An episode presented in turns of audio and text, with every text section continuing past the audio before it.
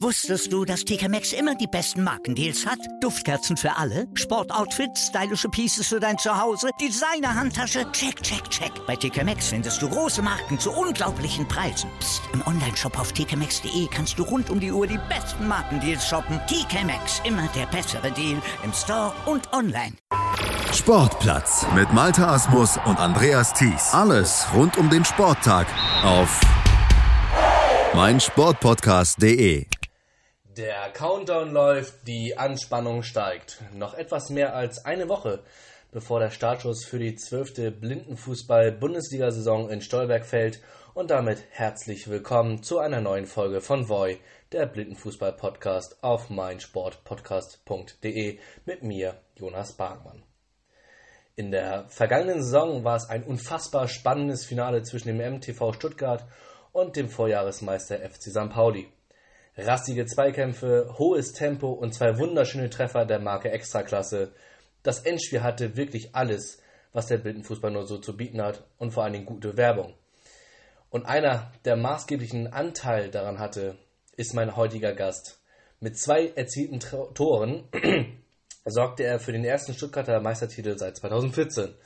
Ich begrüße den Kapitän der deutschen Nationalmannschaft, Alexander Fangmann. Hallo Alex. Hi Jonas.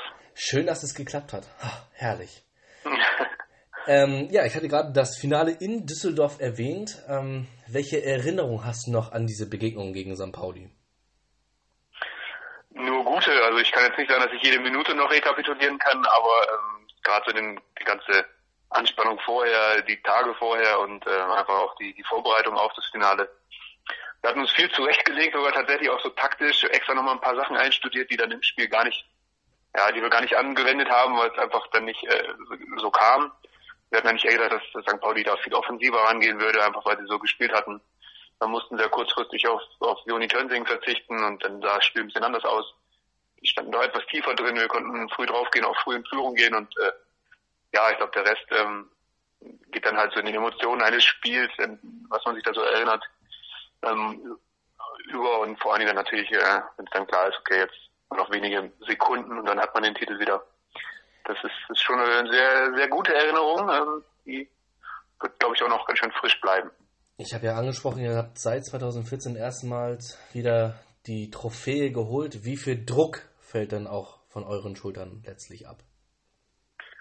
Ja, ich glaube, dadurch, dass wir uns selber gar nicht so einen Druck in dem Sinne gemacht haben, sondern halt schon gesagt haben, okay, wir wissen, dass wir immer noch gut sind und dass wir jetzt auch wieder aufsteigende Form hatten, ähm, das war das war schon klar. Dass dann am Ende zu einer Meisterschaft reicht, das weiß man ja nie ähm, so direkt früh, aber äh, war einfach klar, dass es so ein Umbruch war, Umbruchzeit war. Das war uns auch schon seit ja, 2015 eigentlich schon klar, wo wir schon mit sehr dünner Spielerdecke nur noch an den Start gehen konnten und ein, zwei Neulinge immer einsetzen mussten schon hatten wir Verletzungsgeschichten, die sich immer hingezogen haben und dann hat unser alter Trainer aufgehört, wir haben einen neuen besucht und das muss sich auch erstmal alles finden, vor allem wenn du jemanden hast, der eben nicht aus dem Windfußball kommt, sondern auch da lernen möchte und ähm, Anweisungen von, von erfahrenen Spielern dann eben bekommt und sich da erstmal reinfuchsen muss und parallel dazu wieder neue Spieler, was, was natürlich dann gut war, vor allem wenn man mit neuem Trainer und neuen Spielern gleichzeitig so zusammenwächst, dann ähm, sah das schon immer ganz, ganz harmonisch aus. So abseits des Platzes auf dem Platz mussten wir uns dann immer noch finden, aber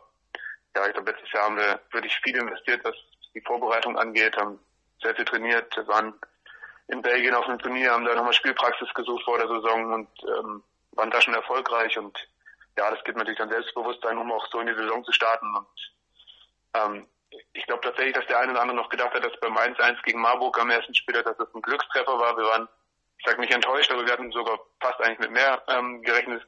Spielverlauf hat es da nicht so hergegeben. Mhm. Und eigentlich war uns eigentlich schon klar, okay, wenn wir jetzt so konzentriert weitermachen, dann wissen wir, dass wir hinten sicher stehen, dass vorne auch irgendwie die Tore fallen und ja, sind eigentlich ganz ruhig ähm, durch die Saison gegangen. Du hast gesagt, ähm, dass ihr selber von euch gewusst habt, ähm, dass ihr noch gut seid. War denn auch letztlich der 1-0-Sieg gegen St. Pauli in Gelsenkirchen letztlich so der Dosenöffner, dass ihr auch selber für euch realisiert habt, okay, es kann wirklich für den ganz großen Wurf reichen? Ja, das war ja so der Spieltag, an dem eigentlich irgendwie schon die Weichen gestellt wurden ähm, für alle. und dass, dass wir das dann gewinnen konnten. Das hätte auch ganz normal 0-0 ausgehen können. Das war ja doch eher ein glückliches Tor, ähm, was wir da erzählt haben. Ähm, dann ist natürlich klar, wenn stehst du plötzlich nach dem Spiel vor St. Pauli, am nächsten Tag wieder hinter St. Pauli, dass es einfach Kopf an Kopf rennen war und dass wir ähm, ja, den zweiten Platz erreichen können, um dann ins Finale einzuziehen. Und ja, ähm, ich glaube, wenn man schon da gesehen hat, das, das war schon ein spannendes Spiel. Das war jetzt nicht so fußballerisch hochklassig, äh, hochklassig, aber mh, hm, ja, man hat da schon gesehen, dass es eben auf die Teams hinauslaufen kann. Es war halt sehr, sehr taktikgeprägt, das muss man halt auch sagen. Ich meine, äh, ich stand ja in der Halbzeitpause sowohl bei, bei euch als auch ähm, beim Team von Rolf Schmidt. Also ähm, ja, es war nicht das attraktivste Blindenfußballspiel, aber ähm, für Taktiker oder Taktikfreunde war es wirklich ein schönes Spiel. Das muss man so sagen. Ähm, ich weiß noch, wie du im Interview mit uns Spielbeschreibern gesagt hast, das müsste der letzte Spieltag gewesen sein vor Düsseldorf. Ähm, als du sagtest, das ist jetzt das Duell der Oldies gegen die jungen Hasen. Äh, war die Erfahrung ja. letztlich der ausschlaggebende Grund für die Meisterschaft? Also ich glaube im Finale selber wirklich, weil das, weil wir wirklich sehr ruhig waren alle, ähm, haben da auch nur einmal gewechselt, nur den Torwart rein ähm, nachdem, ich glaube, der dann mit dem fünften Foul raus war. Also da, da waren wir wirklich auch echt ähm, rein, was die Spielerfahrung angeht. Natürlich das Maximum, was wir aus dem Platz schmeißen konnten. Kann man jetzt immer sagen, okay, am Ende äh, kann die Jugend dann immer noch ähm, einen überflügeln, aber gerade in so einer Finalsituation als Titelverteidiger St. Pauli, äh, da ist klar, dass man dann sich selber auch ein bisschen mehr Druck macht und jetzt wollen wir nochmal, warum klappt denn heute nicht?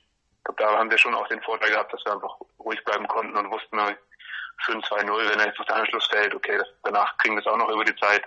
Da war nicht mehr viel Zeit ähm, zu gehen, daher glaube ich in dem Fall wirklich, im Laufe der Saison kann man das nicht immer so sagen, weil das da ist nicht unbedingt immer die Erfahrung das Ausschlaggebende, aber gerade mit dieser Drucksituation, da konnten wir echt gut umgehen. Ähm, wir hatten ja eben gerade deine oder eure Umbruchssaison angesprochen. Ähm, 2017 wurdet ihr enttäuschender Fünfter, je nachdem, wie man das für euch resümieren möchte. Hattet jetzt einen Trainerwechsel auf äh, oder zu Giuseppe Calatura, ähm, hat diese Meisterschaft denn dementsprechend noch einen höheren Stellenwert, ähm, weil ihr einfach das nochmal allen gezeigt habt und diese Umbruchssaison gar keine Umbruchssaison war, sondern ihr einfach euch eine Schwächephase kurzzeitig erlaubt habt?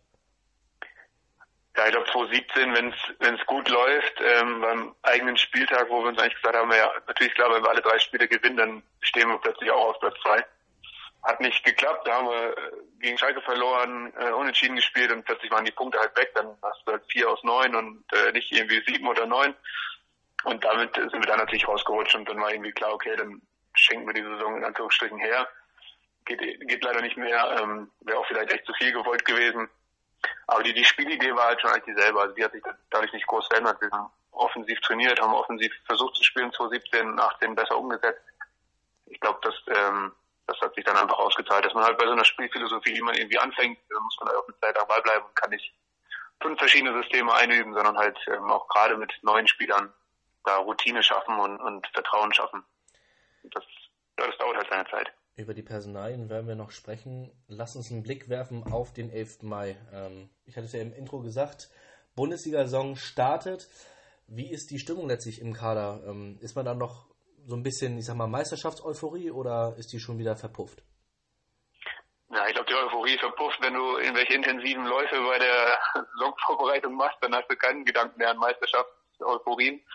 Dann geht es eher darum, okay, ich, ich merke gerade, wir, wir schuften, um dann wieder fit zu sein, um zum Start äh, entsprechend fit zu sein. Wir haben jetzt auch wirklich äh, konsequent trainiert und, und viel gemacht. Ähm, und ich finde es einfach mal cool, dass, dass wir wirklich sehr viele Leute sind. Also das geht, glaube ich, anderen Mannschaften gerade nicht immer so. Wir sind acht, neun, zehn Feldspieler im, im Training und äh, auch Leute, die wir teilweise gar nicht für die Liga gemeldet haben, die aber dabei sind und, und mittrainieren. Und wenn sie dann auch manchmal eben nicht äh, bei Spielen mit, mitfahren können oder mitwirken können, sondern einfach die das die diesen Spirit da mitkriegen und das, das gut finden. Und der gefällt mir sehr. Und ich glaube und hoffe auch mal, dass das ähm, dann auch einen Ausschlag geben kann, wenn es dann wieder wirklich drauf ankommt, um Meisterschaftsspiele zu gewinnen. Dass man dann weiß, okay, ich habe da jetzt eine ganze Mannschaft im Rücken und nicht irgendwie, ich muss jetzt unbedingt alles alleine machen, sondern ich kann jetzt mich jetzt hier ausbauen und ähm, wenn ich dann rausgehe, dann kommt der nächste und der baut sich genauso fürs Team aus. Ich glaube, das ist so so Philosophie, wo wir hinwollen. Dass immer halt äh, Action auf dem Platz ist und offensiver Fußball gespielt wird. Stichwort Vorbereitung. Ähm, ihr hattet ja unter anderem letztes Wochenende ein Turnier in Gelsenkirchen, wo ihr gegen die Schalker verloren habt, hinter den Schalker gelandet habt. Wie fällt denn grundsätzlich dein Vorbereitungsfazit aus? Wie weit seid ihr vor allen Dingen? Ich hatte jetzt schon mit Hassan Koperan ja, Schalker Angreifer, gesprochen, der ja gesagt hat, ähm, dass ihr ja auch viel ausprobiert habt und die ersten Minuten gar nicht mit eurer A11 gespielt habt, sondern dass erst nach und nach das halt kam. Ähm, ja, wie weit seid ihr jetzt, Stand jetzt? Ja, ich glaube, wir wollten vor allen Dingen ähm, das Vorbereitungsturnier nutzen, um das Wort, was vor dem Turnier steht, auch zu, zu äh, ja, auszuprobieren, vorbereiten. Ähm, und da haben da äh, wirklich auch immer wieder mal, jetzt nicht unbedingt gegen Russland, sondern zweite Halbzeit gegen Schalke, äh, nicht in der Bestbesetzung, vermeintlichen Bestbesetzung gespielt, ähm, sondern einfach da auch den Jungen, wie gesagt, Spielpraxis zu geben, um Drucksituationen zu erleben zu lassen gegen auch stärkere Mannschaften, dass vor allen Dingen dann auch mal gezeigt wird, okay, das ist das, was dir noch fehlt. Wenn die Jungs manchmal im Training halt noch äh, vielleicht schon übermütig werden, weil sie ihre Mitspieler schon so gut kennen, dass da Sachen besser klappen als gegen unbekannte Gegenspieler oder vielleicht auch manchmal teilweise stärkere Gegenspieler. Da muss man denen einfach auch mal zeigen, wo da noch die eigenen Grenzen sind. Dafür ist so ein Vorbereitungsturnier natürlich perfekt. Und das geht sowohl um Formationen, als auch aber individuelle Geschichten, also Zweikampfverhalten, ja, und ähnliches. Kann man denn letztlich eure Saison noch toppen? Eure vergangene Saison? toppen kann man alles. Ich meine, klar, ähm, souveräner gewinnen und sowas, das ist klar, und, und schöner spielen und vielleicht auch mal das eine oder andere mehr umsetzen, was man trainiert, also sei es Spielzüge, sei es ähm, Taktiken oder Varianten bei Standards oder sonst was, wenn man das eben besser umgesetzt bekommt und natürlich eben, was ich gerade meinte, individuelle Schwächen ähm, noch, noch verbessern, dass man einfach dann weiß, okay, ich, nicht nur die Mannschaft ähm, verbessert sich wirklich überall, also ergebnistechnisch, sondern die einzelnen Spieler ähm, können noch mehr dazu beitragen. Und das ist, ist auch so ein bisschen die Grundhaltung dabei, dass man wirklich auch äh, guckt, dass man alle mitzieht, dass eben mittelfristig das auch eine starke Mannschaft bleibt und dass man jetzt nicht nur kurz auf Erfolg geht, sondern da auch die Mannschaft einfach ähm, so aufbauen möchte, dass sie ja, dass alle irgendwann in die Rolle rutschen können, dass die Spieler entscheiden können. Und ähm, ja, das glaube ich ist eine sehr schwierige Aufgabe, die wir uns da gesetzt haben, aber ähm, solange alle mitziehen, kann das klappen. Und wie gesagt, ähm, bisher machen es alle. Sieht ganz gut aus. Welche Ziele habt ihr euch denn letztendlich für die bevorstehende Spielzeit gesetzt? Ja, ich glaube, da geht es in dieselbe Richtung. Also wirklich, ähm, ich bin jetzt wirklich dumm, wenn ich sage, dass ich, dass wir da nicht irgendwie oben angreifen wollen. Ist klar, wenn du einmal da oben bist, willst du da oben am besten bleiben. Ähm, drei Euro ins Phrasenschwein kannst du gern kriegen hinterher, aber ich meine, wir brauchen gerne. einfach, äh, ja, einfach die Ergebnisse natürlich, ähm, die man einfahren möchte. Aber ich bin sehr gespannt, was diesen Modus angeht. Ähm, werden wir schon auch nochmal ein Brötchen zu verlieren. Haben wir irgendwie lange darauf gewartet, dass wir mal so viele Spiele haben in einer Saison, wo man sich auch vielleicht einen Ausrutscher in Anführungsstrichen erlauben kann, aber wo man auch weiß, dass andere eben genauso ausrutschen können. Und dass man dann eben über die Länge der Saison doch einfach äh, ein gutes Niveau spielen muss, um am Ende oben zu landen. Und das, das wird schwierig genug. Ich sehe die Mannschaften etwas enger beieinander als vielleicht noch im letzten, ja, letztes Jahr ging es eigentlich auch, aber ähm, ja, ich, ich glaube, die wollen alle auch noch mal ein bisschen was, was drauflegen und ähm, das hatten wir ja früher immer das Problem, die Herausforderung, dass alle immer gegen Stuttgart das, das Beste zeigen wollen. Jetzt hatten wir das letztes Jahr oder vorletztes Jahr nicht so, weil wir eben nicht so als Top-Favorit galten. Ähm, das wird dieses Jahr bestimmt wieder anders sein. Jetzt wissen wir, okay, jetzt spielen wir da gegen den aktuellen oder letztjährigen Meister und ähm, da wird nochmal alles dann immer reingeschmissen. Kann ich mir vorstellen, dass es wieder intensiv abgeht dann. Meinst du letztlich, äh, dass eure, ja, die Rolle als Gejagten, die ihr jetzt ja nun habt, dass sie euch liegt? Ja, das meine ich aber auch so mit dem, äh, dass ich alle ein bisschen stärker sehe. Ich sehe uns natürlich als, als den, der, den es zu schlagen gilt, da einfach aufgrund der letzten Saison, aber jetzt nicht unbedingt als den Gejagten, dafür müssten wir erstmal vorlegen. Ähm, ich glaube, das wird auch eine Zeit lang länger, die ersten vier, fünf Spiele wirklich darum gehen, sich gut zu platzieren. Und da sehe ich äh, nicht nur uns in der Rolle des Gejagten, da ist ein Marburg oder St. Pauli und Schalke genauso gejagt Die, da jagen wir uns alle schön gegenseitig und gucken mal, wer sich dann eine gute Position verschafft, um dann irgendwie ab dem dritten, vierten Spieltag würde ich äh, zeigen, wer es dann Richtung Finale schaffen kann. Du hattest äh, vor wenigen Augenblicken das Thema Personalien angesprochen. Hat sich denn bei euch großartig etwas getan? Zugänge, Abgänge? Abgänge zum Glück nicht. Ähm, Zugänge werden am letzten Spieltag letztes Jahr zum ersten Mal den Fasal dabei. Der ist so seit Mitte letzten Jahres dabei und ähm, seither, seit, seither immer noch. Dann haben wir noch den Daniel dazu bekommen, ähm, auch noch mit einer gewissen Sehkraft. Sie hat jetzt noch kein Ligaspiel gemacht. Ähm, mal gucken, wann, wann die Jungs jetzt dann in der Liga ihre erste Einsätze kriegen. Ansonsten sind die alten Hasen geblieben. Vielen Dank, lieber Alex, für diesen Einblick. Ähm, nach einem kurzen Werbespot geht es dann weiter und dann spreche ich mit dem Stuttgarter Kapitän über das Auftaktprogramm, den Modus und natürlich als Nationalmannschaftskapitän über die bevorstehende Europameisterschaft in Rom im September.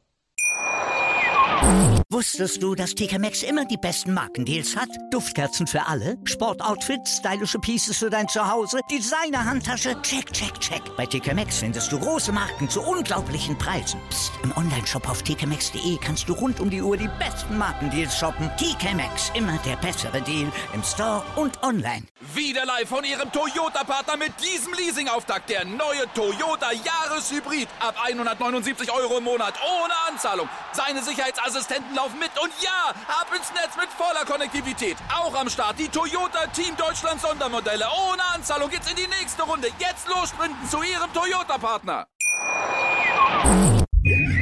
100% Sport. Jederzeit auf Abruf. Auf meinsportpodcast.de. Sportplatz mit Malta Asmus und Andreas Thies. Täglich neue Podcasts aus der Welt des Sports. Von Airhockey bis Zehnkampf. Berichterstattungen, Interviews und Fakten. Sportplatz auf meinsportpodcast.de. Willkommen zurück zu Voi, der Blindenfußball-Podcast auf meinsportpodcast.de mit mir, Jonas Barkmann. Ebenfalls mit dabei mein heutiger Gast, Deutschlands Nationalkapitän Alex Fangmann vom MTV Stuttgart. Ja, Alex, ich muss äh, dank deinem Hinweis nochmal korrigieren. Du bist nicht Stuttgarter Kapitän, sondern das ist Mulle Russom, also Mogeta Russom. Äh, vielen Dank nochmal für den Hinweis. Äh, soll ja auch alles seine Richtigkeit haben, bevor Mulle da sich einen Strick daraus bindet und äh, mich beim nächsten Spieltag anspricht, dass er doch gerne als Kapitän genannt werden möchte, mache ich das doch richtiger, halb, richtig, richtigerweise. So, jetzt haben wir es auch wieder mit der deutschen Sprache. Ja, ich hatte angekündigt, lass uns ein bisschen äh, äh, quatschen über das Auftaktprogramm. Ähm, die Rolle als Gejagen ist ja klar. Ähm, du hast auch angesprochen, Marburg, St. Pauli, Schalke wollen euch so ein bisschen in die Knie zwingen. Ähm, und die gehören natürlich auch zu eurem Auftaktprogramm. Ähm, geht das Auftaktprogramm schwerer? Äh, ich glaube, wenn jetzt noch Dortmund dazwischen käme und nicht, das, nicht die Spielgemeinschaft, klar, dann hast du alle gleich hintereinander weg. Es wird schon, wird schon gut. Ich, ich finde es super, lieber ein Gegner, mit dem man sich schon mal auf Augenhöhe messen muss, um einfach zu wissen, wo man auch ist und wo man danach noch arbeiten kann. Es ist ja doch eine kleine Lücke zwischen dem ersten und zweiten Spieltagswochenende, so dass man da nochmal nachjustieren kann. Also ich finde es völlig in Ordnung. Vor allen Dingen bei den zehn Spielen hatten wir eben auch schon mal, da muss man eh gucken, dass man im, über die Distanz gut ist. Da bringt es nichts, wenn du die ersten zwei, drei gewinnst und dann abbaust. Du hattest ähm, vor dem Werbespot erwähnt, ähm, dass in Hin- und Rückrunde oder über den Modus, dass wir da sprechen werden, es wird ja erstmals in Hin- und Rückrunde ausgetragen. Ähm, mhm. Und das heißt, ihr werdet natürlich auch auf St. Pauli, auf äh, Marburg allesamt zweimal treffen, ähm, beziehungsweise dann in dem Platzierungsspiel sogar auf ein Team sogar dreimal. Ähm, kommt euch das letztlich entgegen, weil ihr die Chance habt, ähm, ich sag mal, einen möglichen Ausrutscher nochmal zu korrigieren? Das war ja zum Beispiel ähm, letzte oder die letzten Jahre ja immer so, dass man, wenn man jetzt äh, gegen ein vermeintlich schwächeres Team federn lassen hatte, ähm, dass man da diesen Punkten hinterher trauert. Ja, absolut. Ich erinnere mich an 2017, wo wir gegen Köln irgendwie mit 40 zu 0 Torschüssen am Ende ein 0 zu 0 einfahren. Das ist natürlich dann irgendwie immer äh, erschreckend und da trauert man auf jeden Fall den Punkt hinterher. Ähm, aber ja, ich finde es eigentlich gut, wenn wenn es doch ein paar äh, mehr Duelle auf Augenhöhe gibt zwischen den einzelnen Mannschaften und jetzt nicht immer nur so klare Ergebnisse zustande kommen. Und das hat uns Dortmund letztes Jahr unentschieden abgetrotzt. Das äh, war trotzdem einfach ein gutes Spiel von beiden, ähm, auch mit Chancen auf beiden Seiten. Das macht am Ende dann mehr Spaß. Also jetzt auch beim Vorbereitungsturnier, wo wir zwar gegen Schalke dann mit 2 zu 0 verloren haben, aber es war einfach ein gutes, intensives Spiel. Da, ich sage jetzt nicht, dass man das lieber verliert, aber das verliert man natürlich in Anführungsstrichen lieber als ein Spiel, was irgendwie ähm, dominant geführt wird und dann kassierst du einen Konter, weil du so offensiv stehst. Und ja, äh, also das macht natürlich mehr Spaß. Daher finde ich den, den Modus wirklich gelungen und bin auf der einen Seite froh, dass wir jetzt mal diese vielen Spiele machen können. Mein Wunsch war ja immer, dass man das eher von der Zeit etwas entzerrt und dann die ganzen Spiele absolviert. Nicht so eine riesen Pause während des Jahres hat, sondern halt eine Liga von Herbst bis Frühjahr, wie man das irgendwie kennt. Ähm, was so Fußballer einfach auch drin haben, den Jahresrhythmus. Und, und jetzt, ja, jetzt haben wir es halt mal in dem kurzen Zeitraum von Mai bis August. Gucken wir, ob wir dann irgendwann auch dazu hinkommen, dass wir die doch vielen Spiele dann ähm, über eine längere Zeit gespielt bekommen. Das kommt, glaube ich, dann doch den Leuten mehr entgegen. So ist es halt intensiv, kann aber trotzdem jetzt ganz gut klappen, weil die Mannschaften einfach auch fitter sind, weil die größtenteils äh, einen breiteren Kader haben und ja, ähm, dadurch einfach ein bisschen intensiver, enger zusammenrücken. Es gibt einen Fernsehsender, der immer wieder für ja, die spannendste zweite Liga geworben hat. Äh, würdest du jetzt unterstreichen, dass es die spannendste Blindenfußball-Bundesliga-Saison ist, weil eben alle Mannschaften nochmal zusammenrücken ähm, und vielleicht ja auch Schalke jetzt zum Beispiel mal für eine Überraschung landen kann?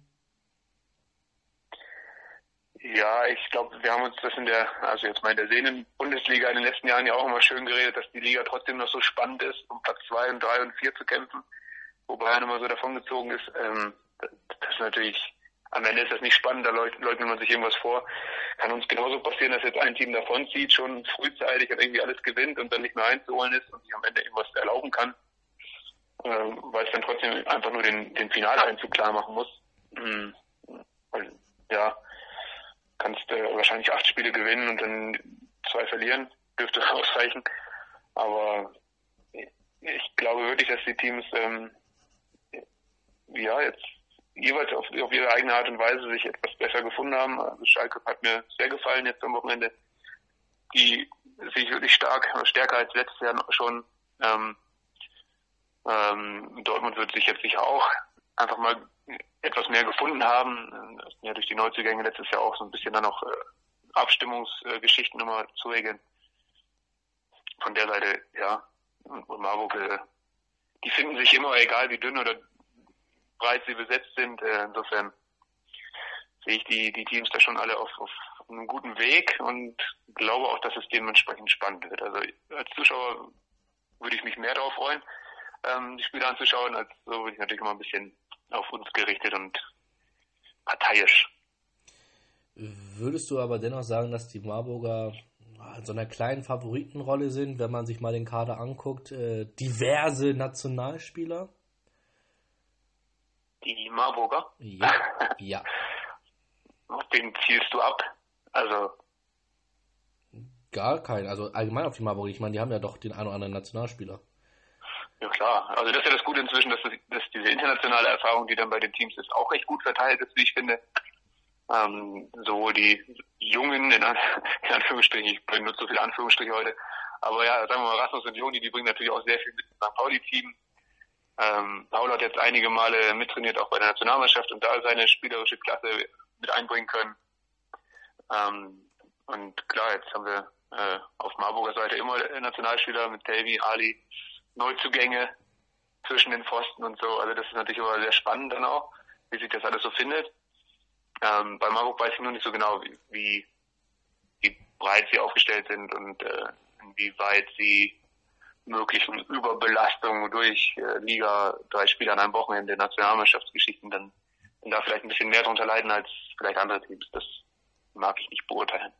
Ich bin tatsächlich auch sehr, sehr gespannt, ähm, wie die Mannschaften diese drei Spiele pro Wochenende wegstecken werden, weil das ist ja tatsächlich nicht ohne, ne? Ja, da, daher bin ich echt froh, dass wir da ähm, sieben, acht Leute immer mit an den Start bringen können, weil man aber auch diese Pausen braucht. Also man kann vielleicht zwei Spiele Vollgas geben, auch durchspielen, aber dann spätestens am dritten, beim nächsten, am zweiten Tag, dann merkst du, dass du irgendwie was in den Knochen hast. Kommen die kleinen Wehwehchen mit dazu, die irgendwie immer passieren, irgendwelche Prellungen oder sonst was und dann, ja, dann, bringt halt nicht mehr deine 100% Leistung. Daher ist es schon wichtig, da auch äh, zu rotieren und das auch irgendwie geschickt einzusetzen. Könnte auch eine neue Herausforderung für die Trainer werden, da ihr, ihr wie es immer so schön heißt, Spielermaterial gut einzusetzen. Gut und gezielt einzusetzen, die, die sechs Auswechslungen pro Halbzeit vielleicht tatsächlich mal auszuschöpfen. Vielleicht ist es auch eine Herausforderung für die Schiedsrichter, die Uhr gut zu bedienen. Ähm, ja, also das sind schon weitere Faktoren, die abseits nur vom, vom reinen Spielgeschehen eine Rolle spielen können. Die Rotationsmaschine anwerfen. Nico Kovac war ja, ja. kein Freund davon.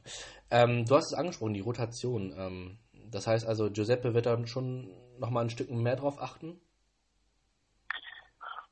Also ich hoffe es für meine Kondition auf jeden Fall, auch wenn die gerade ganz gut ist. Aber äh, nee, also das, das braucht man einfach. Du kannst äh, jetzt nicht 40 Minuten Vollgas geben, musst einfach auch mal wissen, dass du dich dann wieder zurückziehen kannst und jetzt nicht irgendwelchen vergebenen Chancen oder so hinterher traust, sondern einfach weißt, okay, der Kollege drauf, der gibt gerade Vollgas und dann, wenn ich wieder drauf bin, dann kann ich wieder alles geben und ähm, ja, dann, dann ist man auch einfach ein bisschen beruhigter und das äh, hilft natürlich nur oder kann natürlich nur klappen, wenn auch die, die zweite Reihe sich traut und ähm, auch gewisse Qualitäten einfach mitbringt. Ja. Hm, würdest du dennoch sagen, dass äh, Giuseppe für euch ein Glücksgriff war? Oder ist? Absolut, ich meine, absolut. Einfach, ich glaube, jede Mannschaft ist froh, wenn man so einen ähm, fußballbesessenen Trainer an der Seite hat, der sich auch einfach alles anschaut, was es irgendwie gibt, äh, Videos äh, anschaut, sich mit anderen Teams unterhält, mit anderen Mannschaften sich was abschaut, dann wieder neu einbringt ins Training und nicht nur stur bei seiner Linie bleibt, sondern einfach, ja, einfach auch immer wieder dazulernen will und das ähm, nur so klappt, weil einfach den Fußball jetzt noch niemand seit 50 Jahren oder seit 100 Jahren studiert hat. Da muss man einfach immer gucken, was, was es irgendwie noch zu kopieren gibt und das dann eben auf eine, eine gute, harmonische Art und Weise weiterzugeben. Das ist also. auch nicht äh, jedermanns Sache, dass man auch wirklich weiß, wie man alle anpackt. Und ja, umso breiter der Kader, desto vielfältiger die Charaktere und desto vielfältiger die Geschichten, um die man sich kümmern muss. Ähm, aber das, da sind wir auf jeden Fall sehr froh, dass wir ihn gefunden haben und weiterhin dabei bleibt und er sehr viel Spaß damit hat. Also eine Mischung aus Taktiktrainer und Laptop-Trainer. Laptop-Trainer, vielleicht weil ich jetzt zu viel Video gesagt habe, äh, wir machen jetzt keine großen Videoanalysen, das nicht. Aber sozusagen schon einfach die, die elementarsten Dinge, die ihm irgendwie auffallen, die kommen natürlich dann zur Sprache und werden angesprochen. Wir machen jetzt keine Videositzungen, wo man sich da jetzt äh, stundenlang was anschaut. Das erledigen wir schon alles auf dem Platz. Hm. Aber hätte ja sein können, dass ihr dann trotzdem nochmal eine Videoanalyse äh, oder ausgiebige Videoanalyse macht. Ähm, ja, das war's vorerst zu Giuseppe. Lass uns ein bisschen ähm, auf den Spielplan schauen. Ihr tragt ja nach langer Zeit, in Anführungsstrichen nach zwei Jahren mal wieder einen Spieltag, äh, Spieltag aus. So. Ähm, mhm. Gibt es da, oder wird es euch da nochmal einen zusätzlichen Push geben, nochmal einen Heimspieltag zu veranstalten? Also für, für, mich ist immer echt ein Highlight einer Saison, wenn man einfach weiß, man, man spielt zu Hause vor eigenen Fans, vor Freunden, vor Bekannten vom eigenen Verein, auch äh, für die Vereinsführung immer gut, ähm, sich damit zeigen zu können, dass man jetzt hier die Mannschaft unterstützt. Bei unserem großen Sportverein immer ein bisschen schwierig, dann würde ich auch so einen Fokus drauf zu legen, aber äh, ja, wir haben uns jetzt auch bewusst dafür entschieden, den Spieltag in den baden-württembergischen Sommerferien zu wählen, einfach weil sonst auf der Vereinsanlage immer sehr viel los ist. Auch in den vergangenen Jahren, wo wir den Spieltag hatten, immer Parallelveranstaltungen stattfinden, stattgefunden haben und dann musste man sich mal sehr viel absprechen und mitorganisieren und das erleichtert es jetzt auf jeden Fall. Ähm, wir werden auch gucken, dass wir selber gar nicht so viel mit der Organisation zu tun haben, sondern das jetzt aus dem, ich sag jetzt nicht outsourcen, aber halt Mitglieder aus dem Verein, die sich da jetzt engagieren möchten. Und dass das von der Seite auch klappt, da bin ich sehr gespannt und dann freue ich mich sehr einfach auf das, das Wochenende, das ja, man auf der heimischen Anlage natürlich noch ähm, da kennt man sich halt am besten aus und da weiß man auch, wie man spielen muss und ja, da ist schließlich jeder Grashalm der beste Freund.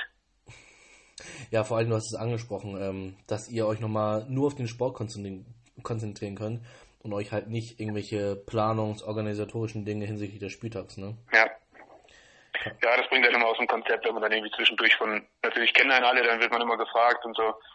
Das äh, ist für niemanden gut, für Trainer oder für Spieler. Ja, sollte der Fokus auf den Spielen liegen. Super, vielen Dank, lieber Alex, vorerst für diese nette Unterhaltung. Nach einem kurzen Werbespot geht es dann weiter und dann sprechen wir ausschließlich äh, über die Europameisterschaft im September in Rom. Bis gleich. Wieder live von Ihrem Toyota-Partner mit diesem Leasing-Auftakt. Der neue Toyota Jahreshybrid. Ab 179 Euro im Monat. Ohne Anzahlung. Seine Sicherheitsassistenten laufen mit. Und ja, ab ins Netz mit voller Konnektivität. Auch am Start die Toyota Team Deutschland Sondermodelle. Ohne Anzahlung geht's in die nächste Runde. Jetzt los zu Ihrem Toyota-Partner. Die aktuellsten Themen aus der Welt des Sports. Auf meinsportpodcast.de. Martin hat schon bewiesen, dass er alle möglichen Turniere gewinnen kann. Nur Golf. This is the final game of the 144th Open Championship. Auf meinsportpodcast.de. In dem Fall wollte ich mir das nicht nehmen lassen. Nur Golf. It says a lot about the European Tour and how far we've come over the years. Auf meinsportpodcast.de. Willkommen zurück zu Voi, der Blindenfußball-Podcast auf meinsportpodcast.de mit mir, Jonas Barkmann. Ja, an meiner Seite ist der Nationalmannschaftskapitän Alex Fangmann vom MTV Stuttgart und habe ich natürlich die perfekte Ansprechperson, denn wir wollen über die Europameisterschaft reden in Rom. Alex, ähm, für den einen oder anderen Spieler innerhalb der Bundesliga ist es ja eben eine besondere Saison. Ähm, meinst du, dass da nochmal eine extra Portion Motivation bei dem einen oder anderen Spieler im Körper ist, um bei Bundestrainer Peter Gößmann Pluspunkte zu sammeln? Ich kann es mir sehr gut vorstellen und ich glaube auch, dass es ähm, so sein sollte. Ähm, ich sag mal sollte, weil es natürlich auch immer die Gedanken gibt, okay, in der Liga muss man auch aufpassen, Verletzungsgefahr und sonstiges. Ich sehe es eigentlich immer eher so, dass man das als absolute Spielpraxis nehmen sollte. Das ist das, was wir am meisten bekommen können. Dadurch und ähm, weniger von der von der besorgniserregenden Seite, dass man sich da Gedanken macht, ob irgendwas passiert. Das passiert schließlich im Training oder sonst wo genauso, irgendwelche Verletzungen. Ähm, hoffentlich mal nicht. Ich suche mal ein bisschen Holz, auf man klopfen kann. Okay, also dass da nichts passiert, das ist das Wichtigste. Und dann werden alle mit sehr viel Euphorie in die Liga gehen. Ähm, wo wir ja zwischen den Spieltagen auch noch Nationalmannschaftsevents haben. Wir haben Anfang Juni ein Turnier, Mitte Juli noch Spiele und dann äh, eben noch Trainingslehrgänge. Und dann werden äh, die Spieler, die, die dann nominiert werden, äh, frisch aus der Saison. Das ist in dem Fall dann ja ein Vorteil für uns, äh, was andere Nationen dann nicht haben, weil ihre Spielzeiten immer ähm, ja, regulär getaktet sind von Herbst bis Mai. Hm dann wirklich aus dieser Bundesliga-Spielpraxisphase herauskommen und zwei Wochen nach Ligafinale dann nach oben gehen. Siehst du denn letztlich äh, mehr Vorteile, wenn du, ich sag mal, mit halbleeren Tank, kann man einen halbleeren Tank bezeichnen, aus äh, der Blindenfußball-Bundesliga-Saison gehst ähm, in die EM? Ich meine, der letzte Spieltag in Saarbrücken ist am 31.08. Ähm, und die WM startet, äh, EM startet am 15. September. Das heißt, ihr habt prinzipiell zwei Wochen nochmal Zeit. Siehst du das tatsächlich eher als ähm, Vorteil oder naja, mit gemischten Gefühlen, dass du halt direkt danach schon in ein großes Turnier musst? Nee, also ich sehe es wirklich als, als Vorteil eher, weil ich, ich immer noch glaube, dass wir im Vergleich zu vielen anderen Nationen viel zu wenig Spielpraxis haben ähm, als, als Ligaspieler äh, und daneben auch als Nationalspieler. Daher bin ich eher froh, dass wir jede Spielpraxis nutzen können, die es gibt. Ähm, natürlich immer, immer so ein bisschen auch abhängig von der Belastung. Also das bringt natürlich nichts jetzt ein Wochenende in der Nationalmannschaft zu haben und dann nächste Woche eine drei Ligaspiele komplett durchzuspielen. Das, das nicht. Ich meine einfach nur, dass man halt die Regelmäßigkeit hatte. Also das finde ich eher gut ähm, und glaube auch, dass dann die zwei Wochen nach dem Finale reicht, um sich dann davon zu erholen, zu sortieren ähm, ja, dass man einfach weiß, okay, Liga ist abgeschlossen. Wir hatten es auch schon mal, dass, dass es nach der EM noch weiterging mit der Liga. Da ist man dann vielleicht auch nicht so ganz mit dem Kopf da, deswegen finde ich das so äh, echt ganz passend. Und glaube eher, dass wir uns über die Liga die entsprechende Spielpraxis und vielleicht auch das Selbstbewusstsein jeweils in den Verein holen können. Die Nationalspieler spielen ja auch in den Vereinen immer eine sehr gewichtige Rolle und äh, da das sehe ich eher positiv. Ich äh, wurde ja von Nationalmannschaftsmanager Rolf Fußmann in Kenntnis gesetzt, dadurch, dass ich ja selber noch Spielbeschreiber bin. Ähm, in Frankenthal sind wir unter anderem dabei und ich glaube irgendwo noch im Juli.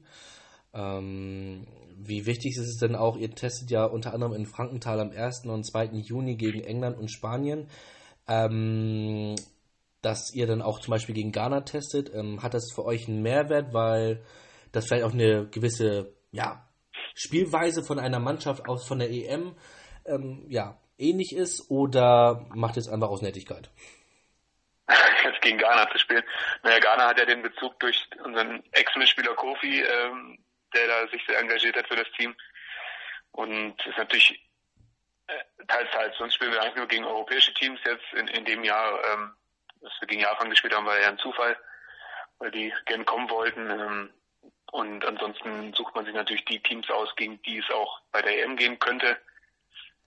Äh, weil der europäische Blindfußball, finde ich, schon nochmal eine eigene Art hat und nicht irgendwie, das würde jetzt nichts bringen, jetzt nochmal dreimal gegen Argentinien zu spielen, auch wenn es einfach ein guter Gegner ist, aber eine andere Art und Weise haben, ein bisschen zu spielen. Und wenn man sich darauf jetzt groß einlässt, dann hat man da wenig Vorteil von. Ähm, daher glaube ich, dass wir mit Spanien, Italien, Rumänien, kommen dann auch nochmal Belgien, also wirklich auch verschiedene Niveaus haben, von ganz stark bis äh, hoffentlich schlagbar. Und dann so einen Exot dabei zu haben mit Ghana, ich hoffe wirklich, dass wir dann auch auf die treffen können. Ähm, das hat natürlich auch sowas, wenn du irgendwie bei der EM auf jemanden triffst, wo du es nicht weißt. Könnte jetzt in dem Fall Griechenland oder sowas sein, haben wir ewig nicht gespielt. Ähm, dann, dann ist natürlich auch cool, wenn du weißt, du musst das Spiel machen.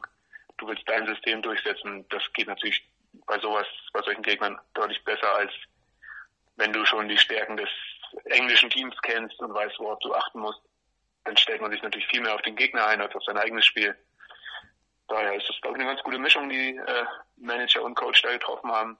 Und denke auch, dass wir das tatsächlich auch äh, so angehen werden, dass man da noch das eine oder andere Ergebnis einfahren möchte, um einfach auch ja, die gute Ergebniseinfuhr der letzten Monate dann zu bestätigen und dann entsprechend selbstbewusst ins Turnier zu gehen. Du hast es angesprochen, ich finde es auch ganz nett, dass äh, auch wenn äh, Kofi da so ein bisschen die Fäden in der Hand hatte, ähm, dass dann auch mit Ghana wirklich ein exotisches Team ähm, am Start ist in Frankenthal. Du hast es angesprochen. Ähm, ihr spielt ja zum Beispiel jetzt gerade wieder äh, gegen Russland äh, in einem Länderspielwochenende, weil die Russen mit ihrer russischen Nationalmannschaft äh, in, in, so eine kleine Deutschland-Tournee machen. Ähm, das war ja zum Beispiel, ihr wart ja 2018 kurz vor der WM in St. Petersburg, habt ihr ja dieses kleine Länderturnier gewonnen. Ähm, Finde ich aber trotzdem eine schöne Sache. Ähm, weißt du letztlich, wann die Auslosung ist für die EM-Endrunde? Das weiß ich tatsächlich noch nicht. Ich habe noch nicht rausbekommen, ob das irgendwie vorab geplant ist. Äh, ich denke mal schon. Das wollen wir eigentlich so einführen, dass ein extra Event vorab ist. Ich glaube, andere Turniere werden gerade ausgelost, irgendwie Lima, äh, also die Parapan Games und so, also kommen so langsam, ähm, aber vielleicht setzt die IPSA dann noch ein Datum fest. Mhm. Ja. Ich hatte tatsächlich ja mit, äh, mit der IPSA schon gesprochen. Mal sehen, vielleicht gibt es ja einen deutschen Stream, aber vielleicht werde ich auch einfach mal hinfliegen. Ich meine, soll ja bekanntlich nicht so teuer nach Rom sein.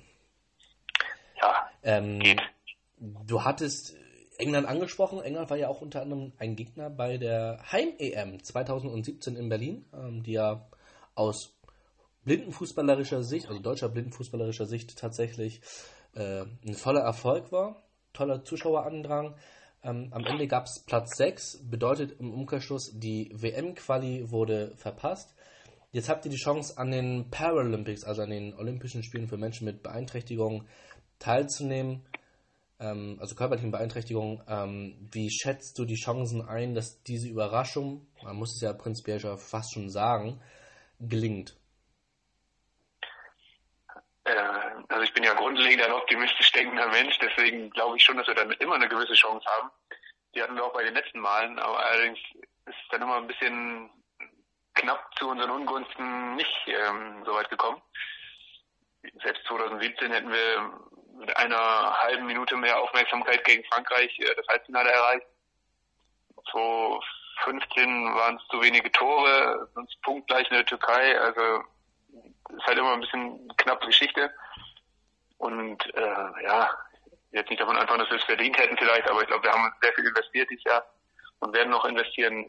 Dann, ja, ich würde mich freuen, wenn der liebe Fußballgott mal ab und zu ein Einsehen mit uns hat und dann das zu unseren Gunsten diesmal ausfällt, dass wir zumindest mal das Halbfinale wieder schaffen und dann, ähm, ich glaube, das ist so ein Ziel, wenn man das erreicht hat, dann äh, ist klar, dass man in den letzten Schritt auch noch gehen möchte. Aber ich glaube, es ist niemand dabei, der jetzt sagt, wir wollen unbedingt nach Tokio und wir schaffen das sofort, sondern das ist jedem klar, dass es echt eine schwierige Geschichte ist. Du musst mindestens zwei gute Teams in einer Gruppe schlagen, um das Halbfinale zu erreichen. Und äh, ja, das ist nicht ganz so einfach im Blindfußball. Oder halt ein bisschen Glück haben, dass ihr das bessere Torverhältnis habt.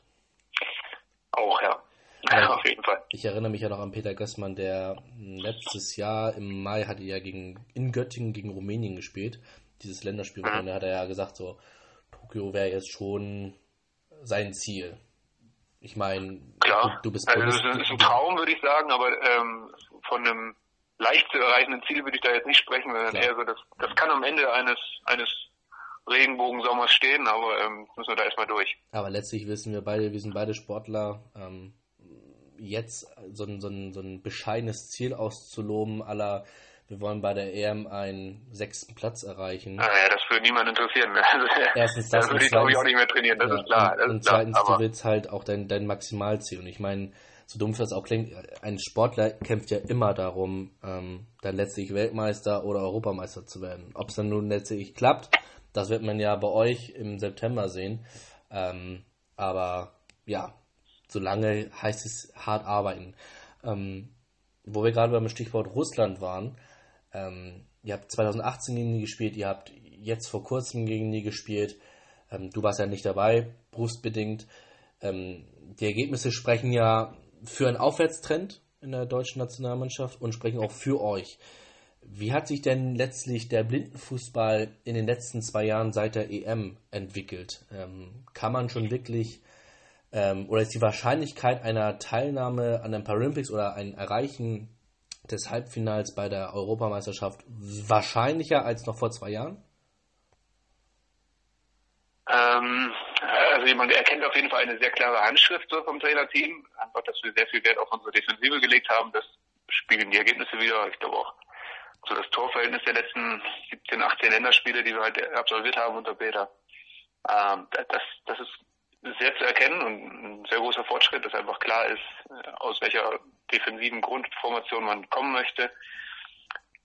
Das Umschalten nach vorne, das ist halt noch ab und zu das Ding. Also natürlich kann man immer Ergebnis ermauern, sage ich mal, aber wir wollen natürlich auch, äh, um weiterzukommen, muss man dann auch schon nochmal Ergebnisse erzielen und dafür treffen. Ähm, das, das müssen wir noch ab und zu forcieren und daher ist, glaube ich, dieser Mix auch der Gegner ganz entscheidend, dass du einfach mal weißt, okay, ich habe jetzt hier wieder einen schweren Gegner da da reicht vielleicht die eine hundertprozentige Chance, die ich reinmache.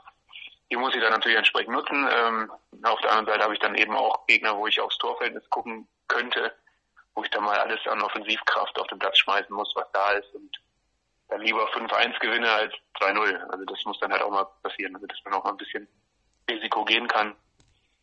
Ähm, und ich glaube, durch die reine individuelle Entwicklung äh, der Nationalmannschaftskollegen bin ich da auch sehr, sehr positiv. Also gerade was, was, was unsere jungen, äh, jungen Jungs, Jungs angeht, die äh, Joni und Rasmus und ja, auch Jonas, der den Kader immer auffüllt, ähm, das, finde ich richtig gut und richtig stark, wie, wie man da die Entwicklung sieht. Da müssen wir älteren Herrschaften schon immer ein bisschen gucken, dass man einfach dran bleibt und ähm, das Niveau mitgehen kann, ohne uns jetzt hier irgendwie unter, unter den Scheffel stellen zu wollen. Aber es ist natürlich dann einfach auch, auch hart. Das Tempo ist höher geworden im Binnenfußball allgemein in den letzten Jahren ja, muss man eben mitgehen und gucken, dass, dass man da äh, ja, als Mannschaft ähm, die richtigen Lösungen findet auf dem Platz. Und das erarbeiten wir uns noch ein Stück weit, glaube ich. Ähm, trotzdem finde ich es eben sehr gut, dass wir nicht nie unser unser Hauptziel des eines guten Ergebnisses aus dem Auge verlieren. Also wir machen jetzt nicht komplett auf und schmeißen ähm, nur noch alles wild nach vorne, sondern halt schon kontrolliert aus dieser Formation heraus. Und das das finde ich ist, ist schon sehr gelungen inzwischen. Ich fand tatsächlich, also Rumänien letztes Jahr noch nicht so. Ähm, dafür ja, aber, das war aber auch eine Formation, die auch äh, so wahrscheinlich noch nie zusammengespielt genau, hat. Genau, dafür aber insbesondere in, äh, gegen Belgien in Wilhelmshaven. Ähm, da hat man so gemerkt, dass, dass Peter Westmann so an diesem ja, Spruch, an dieser Floskel äh, Offense äh, wins Games, but Defense wins Championships, so ein, also sprich Offensive gewinnt Spiele, Verteidigung gewinnt die Meisterschaften, äh, festhält. Ähm, vor allen Dingen, wenn man sich jetzt mal die, die personelle Aufstellung anguckt, ihr habt ja, ähm, gehen wir jetzt mal von vier Namen aus, äh, im Tor wahrscheinlich Sebastian Theme, äh, Hintertor Guide oder Hintertor Guide, in dem Fall ist er klar mit Claudia. Ähm, und dann habt ihr in der Defensive Hassan Koperan und Ted Altumbasch, also Dortmund und Schalke. Und dann habt ihr mit, mit dir vorne und mit Tammy ja auch nochmal zwei Angreifer. Das heißt, im Prinzip habt ihr vier Feldspieler und viermal Angreifer und trotzdem ähm, habt ihr da eine defensive Grundordnung. Wie erklärst du dir das? Also die schnelle, um, die schnelle Umgewöhnung. Schritt. Nee, ich finde es einen, einen sehr, sehr guten Schritt, einfach um die einzelnen Qualitäten der Spieler vielleicht mal auf einer für sie anfangs ungewohnten Position eben äh, auszuprobieren, aber die man halt eben da auch braucht. Also zum Beispiel Quartett ist einfach auch jemand, der sehr gut das Spiel lesen kann und der auch die Ruhe behält hinten in Defensive. Ähm, bringt ja nichts, wenn du einen ganz offensiven irgendwie da umschulst und sagst, ich brauche dich jetzt, um hier die Abwehrarbeit mitzumachen. Das wird er vielleicht versuchen, aber am Ende dann ähm, ja, einfach auf eine Aufgabe ein bisschen scheitern. Da finde ich diese personellen Entscheidungen echt gelungen. Ähm, und jeder kann sich da auch identifizieren mit. Das, das muss eben auch sein und das ähm, wird auch mal wieder angesprochen, dass eben klar ist, welche Qualitäten von dem Einzelnen gefordert werden und nicht zu viel auf einzelne Schultern gepackt wird. Also das heißt nicht, okay, und dann hinten machst du zu und dann musst du aber, wenn ich das und jenes rufe, dann musst du nach vorne und dann musst du am besten auch noch das Tor machen.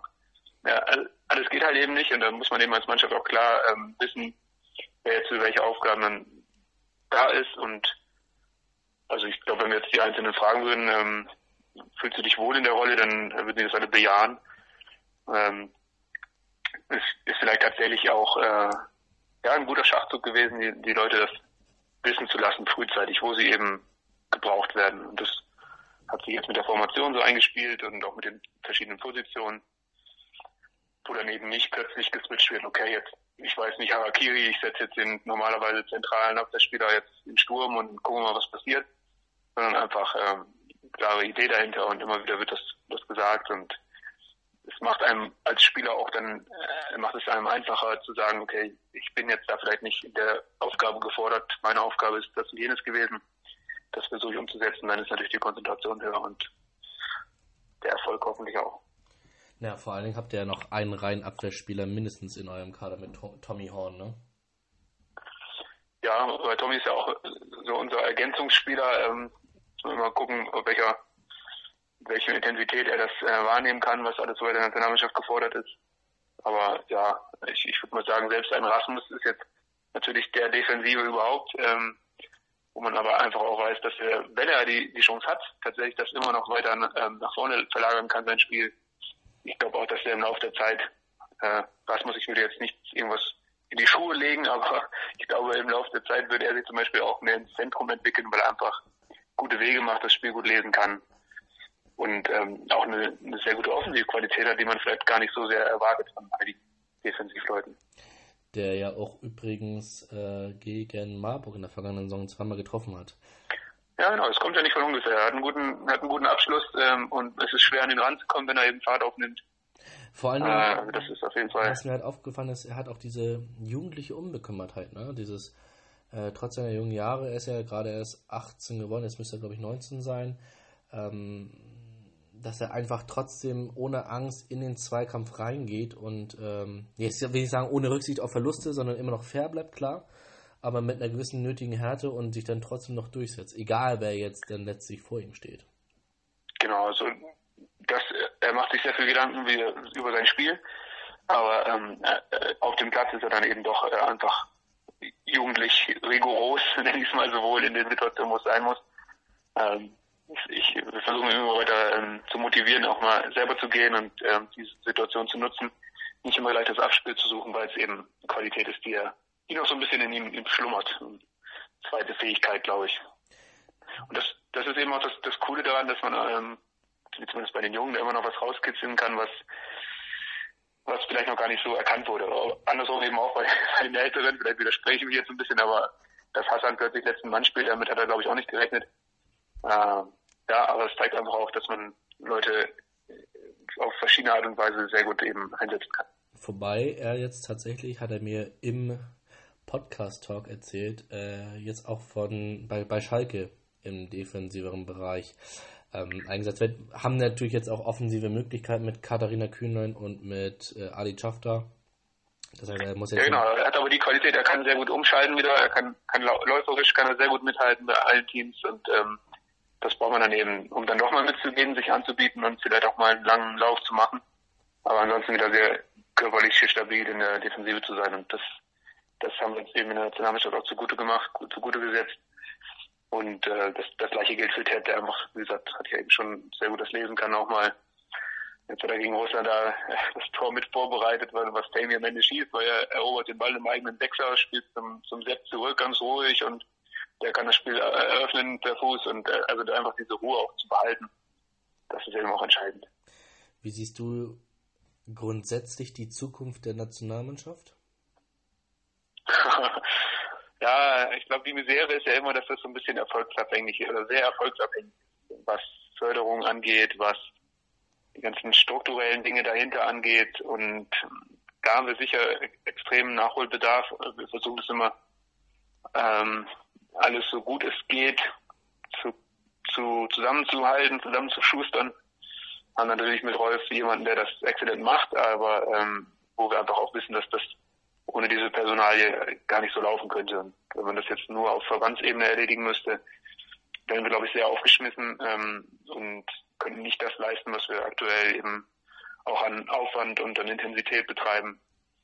Hm. Ähm, ja, also da da gäbe es sicher was zu machen, um einfach auch den Anschluss nicht langfristig zu verlieren. Aber ich glaube, es ist nicht mal langfristig, es wirklich kann auch schnell passieren, dass man einfach dann, wenn, wenn Leute dann wegbrechen und äh, Spieler wegbrechen, weil der Aufwand einfach nicht mehr geleistet werden kann, der notwendig ist, um mithalten zu können international. Und das könnte vielleicht nur klappen, wenn man mal irgendwie so ein Coup landet und irgendwie Ergebnis einfährt, was womit keiner gerechnet hat. Ähm, dann könnten sich im Hintergrund vielleicht Sachen ergeben, die man jetzt vielleicht noch gar nicht so erahnen kann. Abschließende Aussage.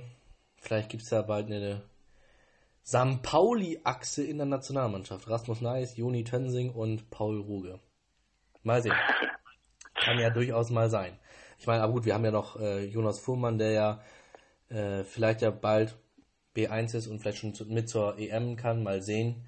Ähm, wie es da sowohl medizinisch als auch äh, seitens Peter Gößmann aussieht hinsichtlich der Nominierung. Ich bin auf alle Fälle gespannt. Vielleicht gibt es da eine ja, Überraschung. Ähm, Wird es wahrscheinlich bei euch weniger, weil ähm, dadurch der, der Spielerpool verhältnismäßig kleiner ist als den bei den Sehenden. Ja, verhältnismäßig. Das ist aber auch so ein, auch so ein Problem, in Anführungsstrichen, ja. Ich komme wieder zu meinen Anführungsstrichen zurück. Am Ende ist die Auswahlmöglichkeit äh, des Trainerstabs nicht so riesig. Und natürlich wäre es cool, wenn man da mehr auch mal einladen könnte und mehr noch das Niveau erreichen, was irgendwie erforderlich ist. Ähm, ja, da muss man immer ein bisschen spekulieren, dass da noch was kommt oder dass sich Leute weiterentwickeln. Aber es ist natürlich nicht einfach für die verhältnismäßig wenigen Möglichkeiten, die das Trainerteam hat, die Leute zu testen. Das war ein tolles Schlusswort, Alex. Ja, bedanke mich bei dir, Alexander Fangmann, ähm, Kapitän der deutschen Nationalmannschaft und Spieler beim MTV Stuttgart, nicht Kapitän, Spieler. Ähm, und wenn auch ihr, liebe Zuhörer, Lust habt auf tollen, attraktiven und spannenden Blindenfußball, kommt vorbei am 11. Mai auf dem Kaiserplatz in Stolberg im Rheinland, am 22. und 23. Juni, also Juno, am Zentrum für Hochschulsport in Marburg am 20. und 21. Juli in der Derner Straße in Dortmund. Am 10. und 11. August, da hat, hatte Alex das angesprochen, Heimspieltag in Stuttgart am Krea Wald und last but not least am Finalspieltag in Saarbrücken am 31. August, wo dann letztlich auf dem Tiblisser Platz der deutsche Meister ausgespielt wird.